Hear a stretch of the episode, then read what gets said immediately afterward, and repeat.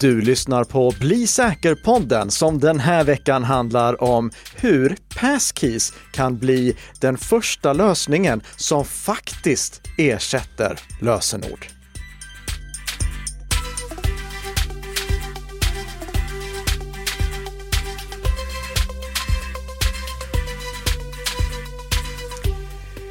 Ja, god morgon kära lyssnare och god morgon Peter Esse. God morgon Karl Emil Nikka, vad trevligt att det är fredag igen. Det är fredag igen och på fredagsmorgnar då är det ju alltid Bli säker-podden. Men den här fredagen är lite speciell, för den här fredagen är det ju också Black Friday. Mm. Och det inträffar bara en gång om året. Ja, även om det känns som att det snart är halva året en Black Friday-kampanj. Nej, men Black Week har väl blivit det vanliga här, och så att Black Friday, jag brukar kalla Black Friday före Black Friday numera då. Ja. Det drar igång på fredagen innan oftast. Jo, precis. Och vi ska faktiskt prata lite om det i veckans snabbisar. Veckans huvudämne, det handlar alltså om passkeys. Förra veckan då pratade vi ju om hur Fido 2 och webauthn gör att vi kan logga in med en nätfiskeresistent autentiseringsmetod.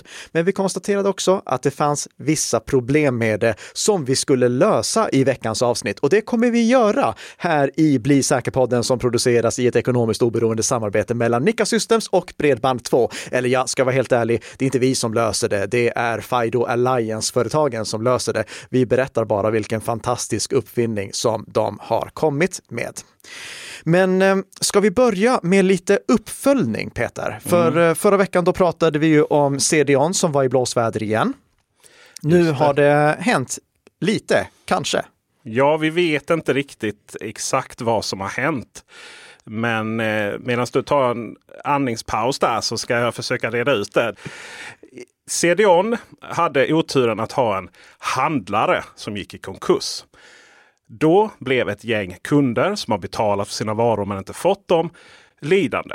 Inklusive min kollega, vilket jag inte visste förra veckan. Men som han berättade när vi satt upp och pratade med honom idag. Ja, det var så kul också. Ja, nej, jag har varit med om det här. Alltså nu. Ja, det var de här extra. Ja, okej, jag ser där. Ja.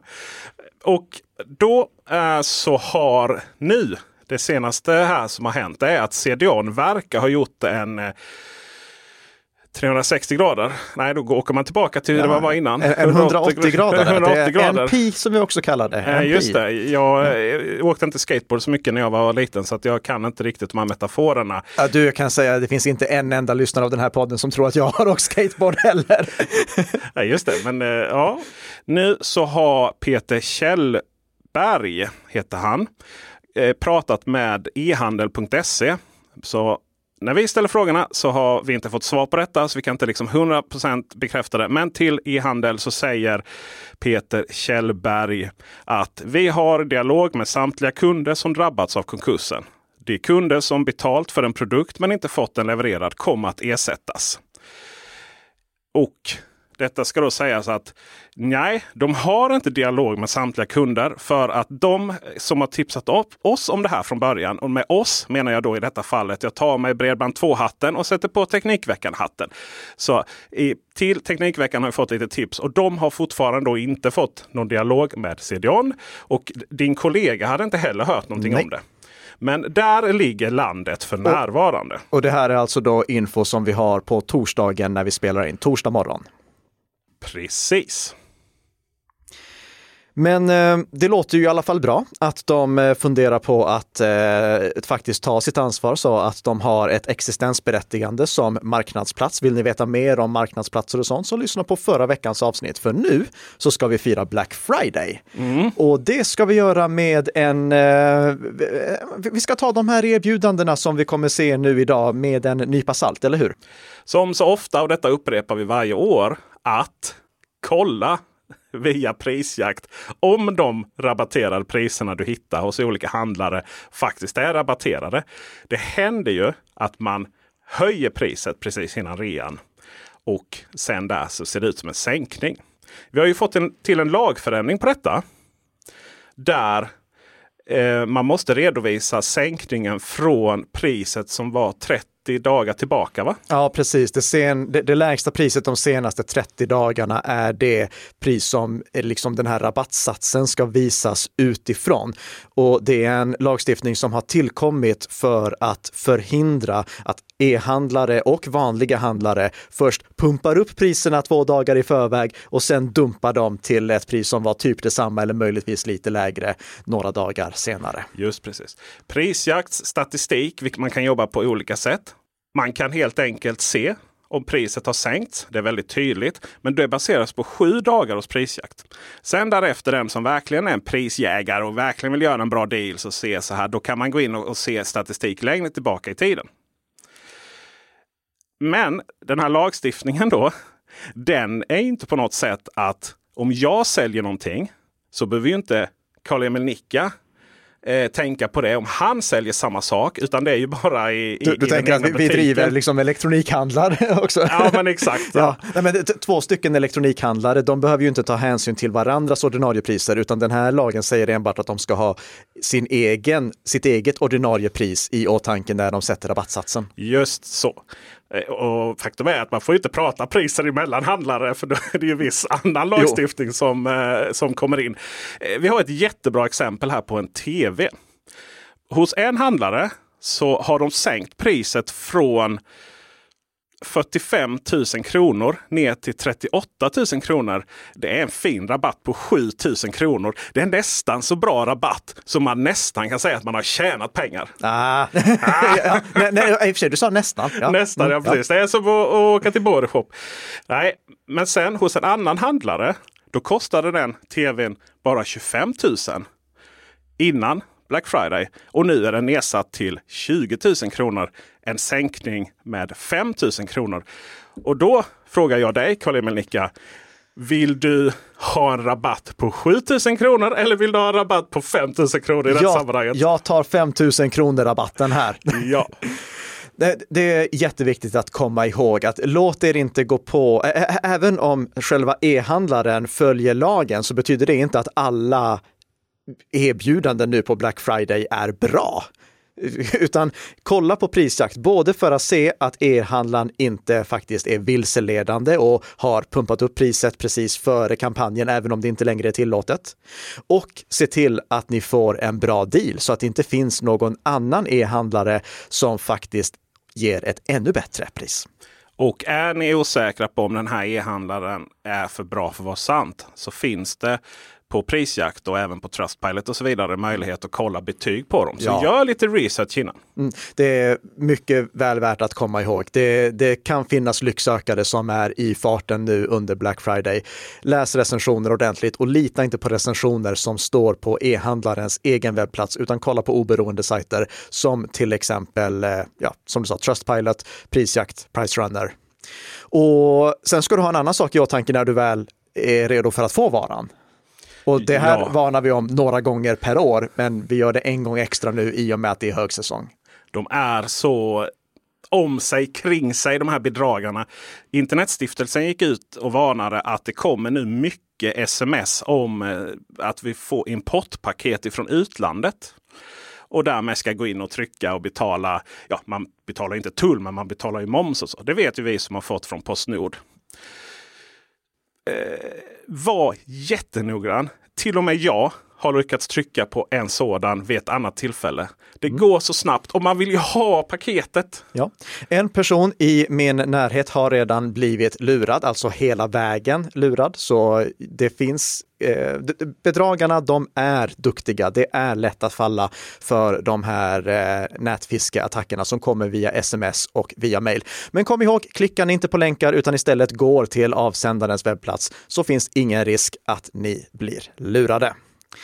Och med det sagt, låt oss gå in på veckans huvudämne, passkeys, och varför passkeys kan bli den första lösningen som faktiskt ersätter lösenord. Notera att jag säger ersätter. Det är magstarkt alltså. Ja, för vi har ju hört jättemånga lösningar som har sagt att de ska ersätta lösenord, men de har aldrig gjort det.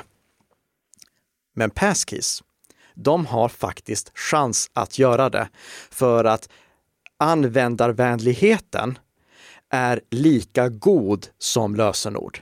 användaren kan komma igång med passkeys utan att behöva införskaffa någon ny hårdvara och utan att ens behöva riktigt förstå hur det fungerar. Självfallet bör man förstå hur det fungerar, men det är liksom gjort så användarvänligt att passkeys faktiskt kan slå på bred front och inte bara bli ytterligare ett alternativ eller ett ytterligare komplement till lösenord utan en faktisk ersättare. Och hur ska det här gå till då? Jo, passkeys bygger, som vi sa i förra avsnittet, vidare på samma teknik som vi idag hittar i fysiska säkerhetsnycklar som till exempel YubiKeys. I förra avsnittet då berättade vi hur YubiKeys och liknande säkerhetsnycklar är fantastiska eftersom de erbjuder en fullständigt nätfiskeresistent inloggningsmetod. Med YubiKey, antingen som en ersättare till lösenord eller som ett komplement till lösenord, kan inte en angripare nätfiskeattackera användaren. Och det fick vi ett bevis på med Cloudflare som vi pratade om i förra veckan när de hade tre medarbetare, som blev lurade att läcka sina lösenord, men eftersom de hade en nätfiskeresistent tvåfaktorsautentiseringsmetod, YubiKey eller liknande säkerhetsnyckel, fysisk säkerhetsnyckel, så föll inte Cloudflare. Exakt samma princip bygger passkeys på. Och passkeys, det kan antingen användas som en fullständig ersättare till lösenord eller för tvåfaktorsautentisering. Det är lite onödigt att ha det för tvåfaktorsautentisering eftersom själva passkey-lösningen i sig är säker nog för att ersätta lösenord helt. Lösenordet är liksom patetiskt ur ett säkerhetsperspektiv jämfört med passkeyn. Passkeyn är en mycket, mycket säkrare autentiseringsmetod. Jämför det med om vi har den här standard Authenticator-appen som genererar en sexsiffrig engångskod. Den sexsiffriga engångskoden är ju ofta svagare än lösenordet. Här är det tvärtom, där passkeyn är starkare än lösenordet. För passkeys bygger på exakt samma fundament som våra fysiska säkerhetsnycklar. Det vill säga att vi genererar ett nyckelpar för varje webbplats som vi vill logga in på. Och när jag säger nyckelpar nu, då pratar jag alltså inte om några fysiska nycklar utan om siffernycklar. Långa siffersträngar är det som vi genererar. En publik nyckel och en privat nyckel. Den publika nyckeln, den anförtror vi webbplatsen att spara. Och Peter, vad händer ifall den publika webbplatsen råkar läcka den publika nyckeln? Ja, det händer ju absolut ingenting mer än att man kan tänka att oj, tänk om det här var ett lösenord. Ja. För hade det varit ett lösenord, då hade det varit fara på färde. Men den publika nyckeln, den är inte hemlig på något vis. Så där är ingen skada skedd överhuvudtaget. I YubiKeys fall, och när det kommer till säkerhetsnycklar, då finns ju sedan den privata nyckeln, den hemliga nyckeln, den som inte får läcka någonstans, i en fysisk hårdvarunyckel som vi måste bära med oss när vi vill logga in. Vi måste ha med oss den fysiska hårdvarunyckeln där den privata nyckeln finns inuti för att kunna logga in. Och det är ju problematiskt. Lätt att tappa. Ja, den är lätt att tappa. Och om du då inte jobbar på ett företag som har försett dig med den här nyckeln. Alltså jobbar du på ett företag som har försett alla användare med sådana här säkerhetsnycklar för att användarna ska logga in på ett säkert sätt, då är det troligtvis inga problem. För då går du bara till IT-avdelningen och säger, jag har råkat tappa bort min fysiska säkerhetsnyckel, skulle jag kunna få en ny? Och då säger medarbetaren på IT-avdelningen att oj, det var ju typiskt, men det är fullt förståeligt för du är människa och vi människor, vi har lätt att tappa bort saker, så här får du en ny. Förstå. Ja. Väldigt förstående IT-medarbetare. Väldigt förstående IT-medarbetare, precis. Men i privata sammanhang, då finns det ju ingen sån IT-avdelning. Så ifall du bara har registrerat en fysisk säkerhetsnyckel, då kan du aldrig logga in igen. Så om man vill använda fysiska säkerhetsnycklar som till exempel YubiKeys privat, då behöver man två. Och två stycken kostar ganska mycket pengar. Plus att den ena ska du förvara på ett annat ställe än din primära nyckel. Eftersom din sekundära säkerhetsnyckel, den ska du ju ha i reserv. Problemet är, om du inte bär med dig din sekundära säkerhetsnyckel, då kommer du glömma att registrera den på alla webbplatser. Nej. Så det kommer inte slå för privatpersoner. Det kommer det inte göra.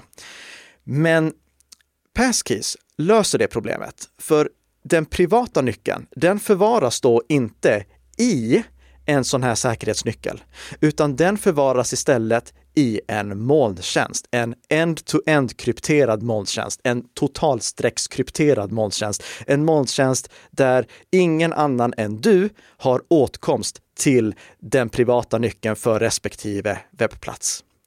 Den här privata nyckeln synkroniseras mellan alla dina enheter via den här molntjänsten.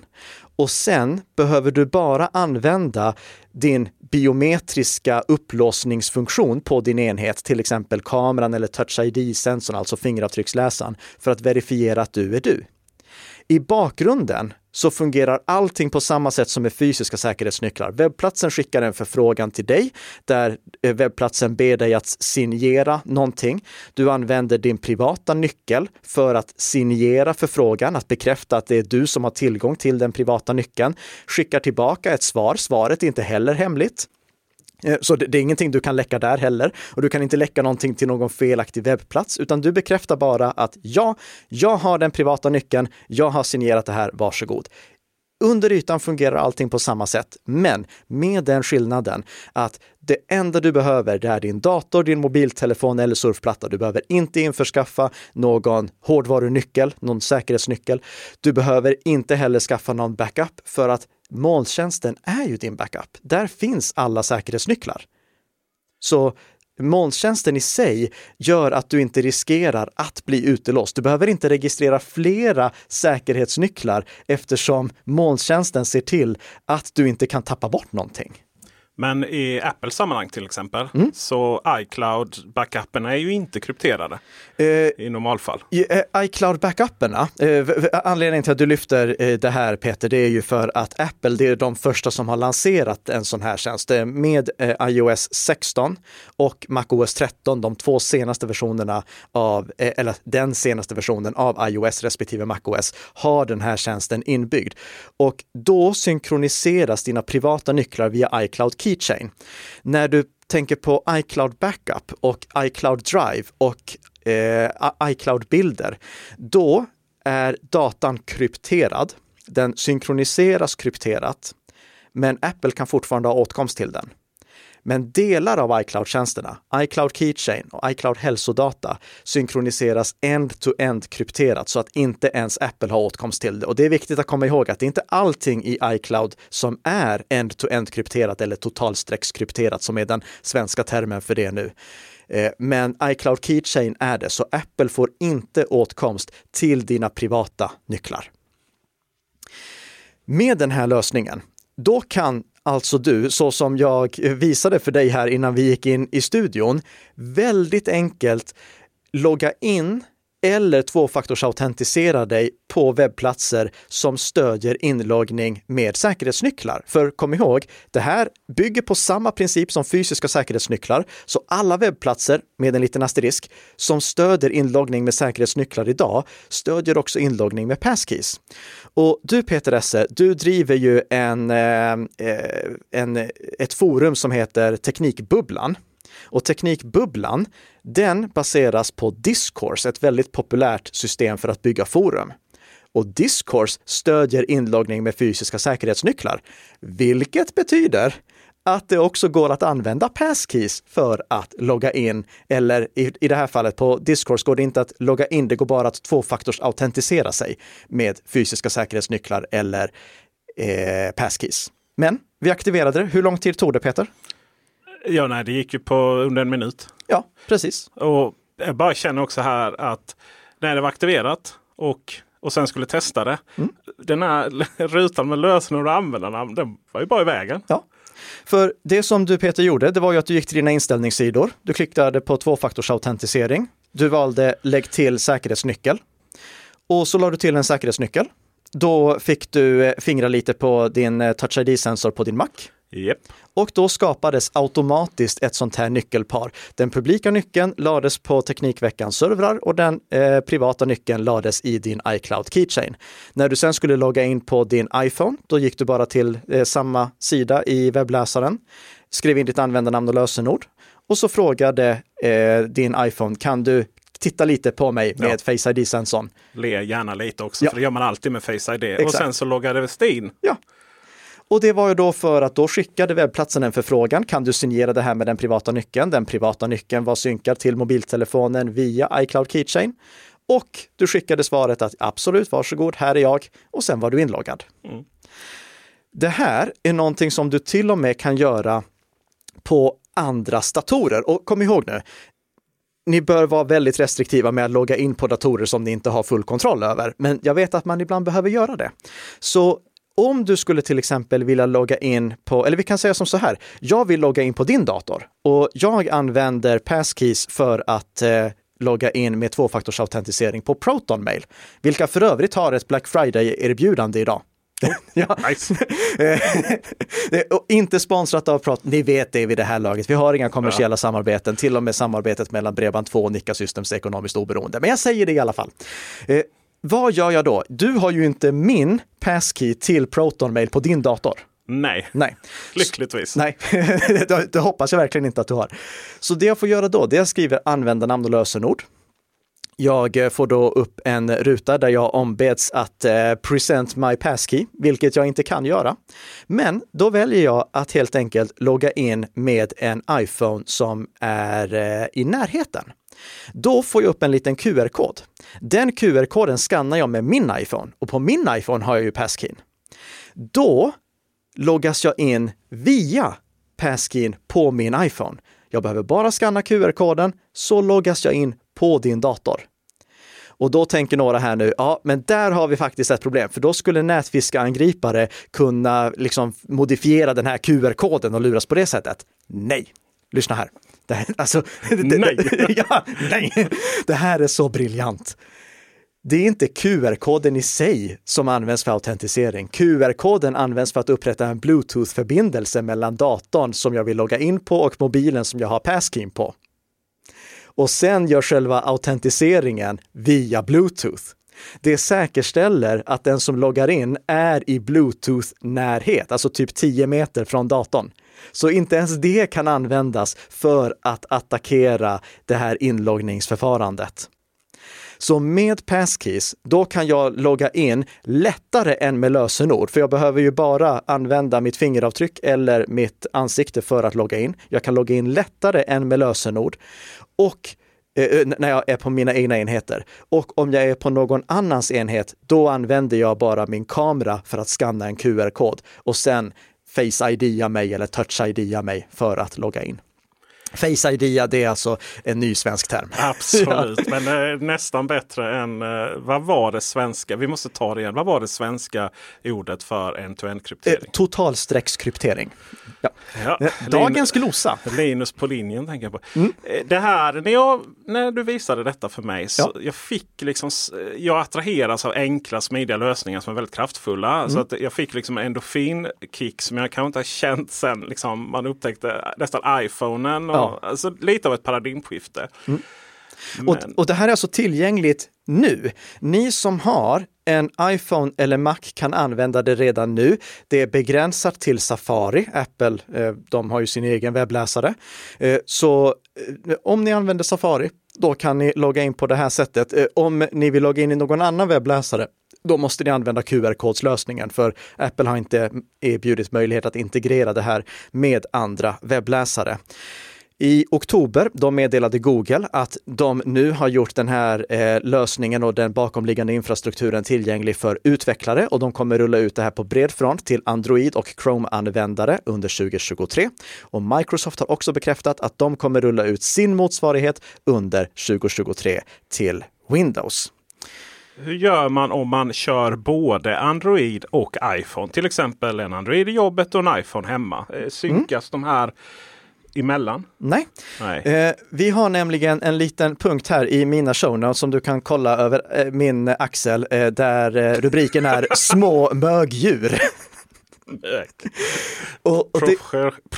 Professionalismen här. Precis det. Och jag har skrivit Apple är små mögdjur. Ja. Och det är de av flera skäl. Men ett av skälen det är att den här lösningen den fungerar ju bara inom Apples ekosystem. Så om du har en Android-enhet också, då kan du inte synka iCloud Keychain till Android. Det är problematiskt för att det blir ju lite av en inlåsningseffekt. Så även om Microsoft, Google och Apple alla har sagt att de kommer erbjuda det här, så kommer ju de här tre aktörerna vara de som vill vara den bakomliggande aktören, den som möjliggör inloggning överallt annars. Och anledningen till att jag tog till mig ett sånt kraftuttryck som mögdjur, det är att Apple, de erbjuder ju inte inloggning med passkeys till Apple ID. Nej. Utan nej, just det. Där måste du fortfarande använda deras egen proprietära lösning som ingen riktigt vet hur funkar. Så där man aldrig någonsin är där man är. Det är så här, hej, du försöker logga in i inre Norrland. Ja. Tryck ja.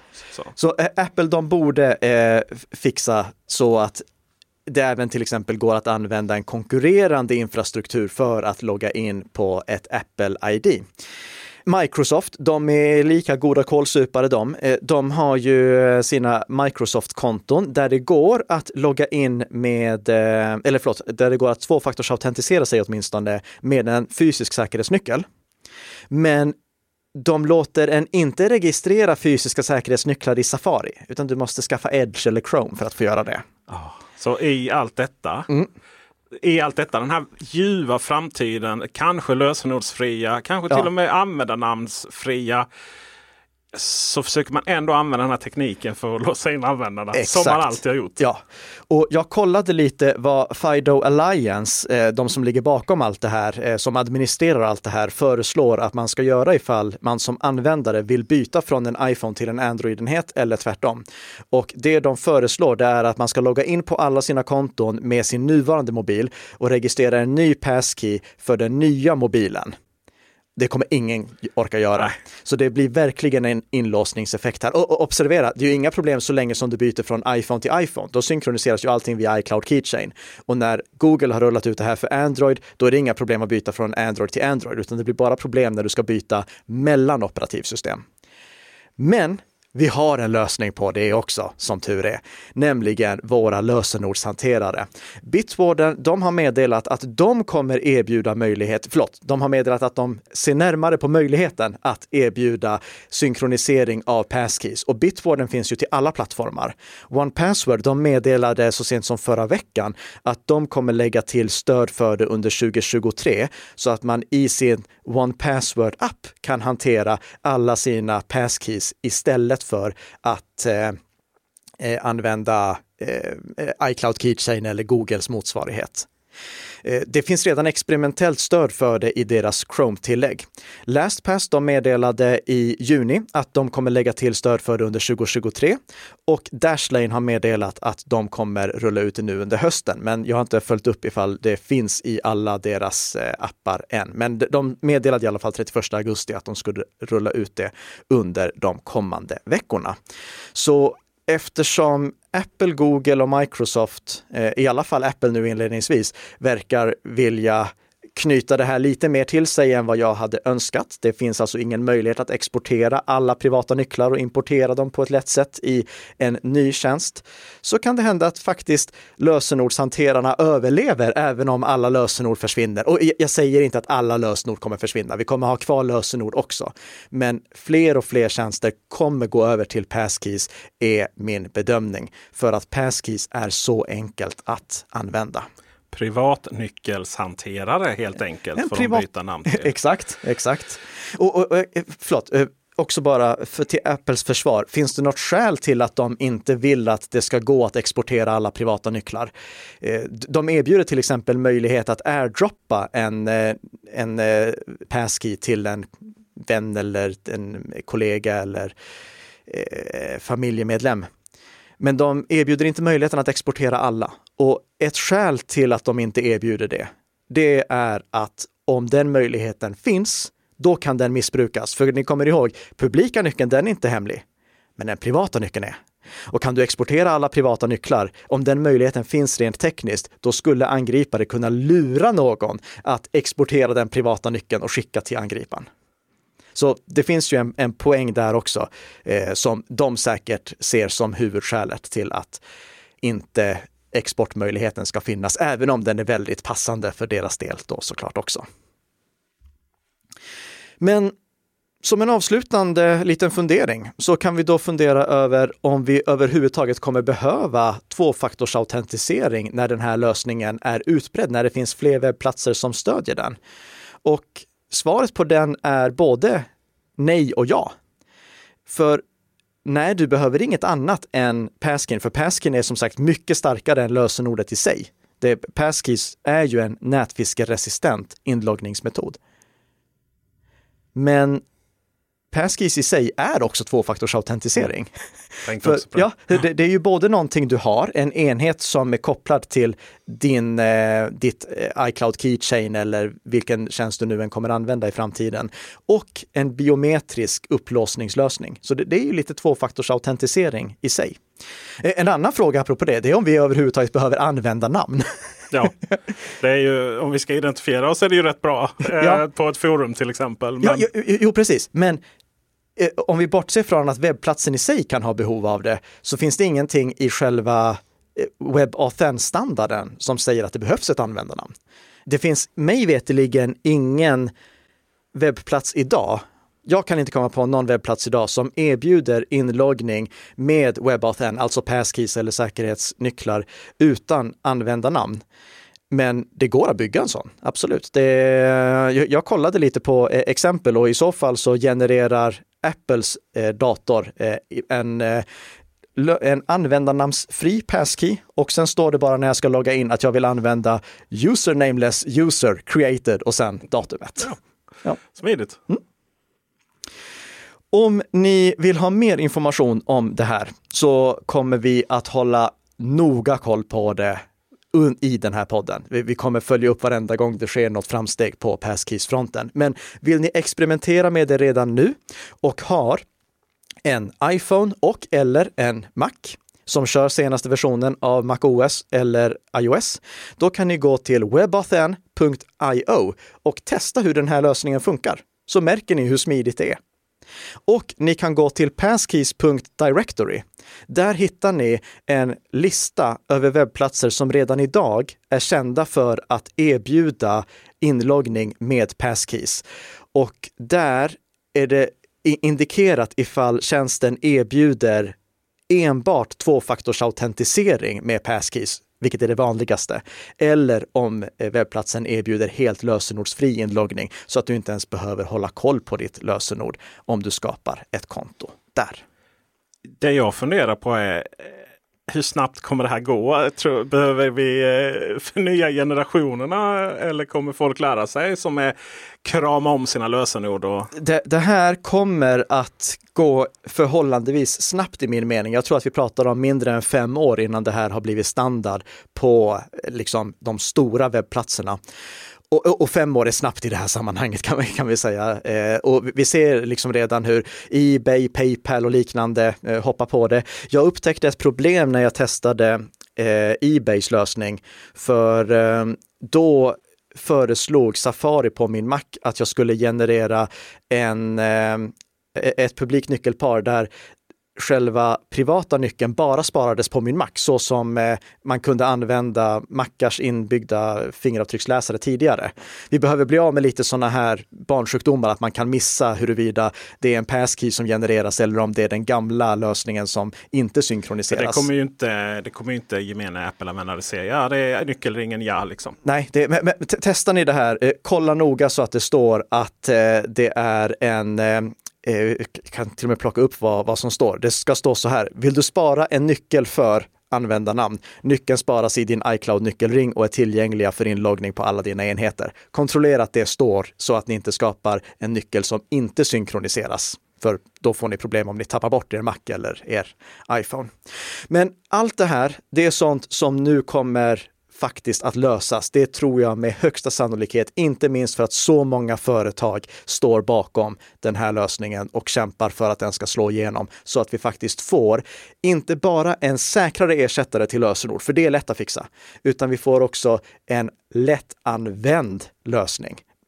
På sikt kommer en iPhone, när du vill logga in på ett nytt konto, då kommer den inte säga vilket lösenord vill du fylla i, utan den kommer bara säga vi skapar en passkey åt dig. Klart. Så sen får vi se om 5 år ifall jag har rätt eller inte. Ja, det går snabbt med 5 år, herregud. Ja, det gör det. Och vet du vad som går ännu snabbare än 5 år? 7 dagar. Och om 7 dagar, då är vi tillbaka med det var den sämsta radioövergången hittills. Men då är vi i alla fall tillbaka med ett nytt avsnitt av Bli säker-podden som gör dig lite säkrare för varje vecka som går. Tack så mycket för att du har lyssnat. Tack.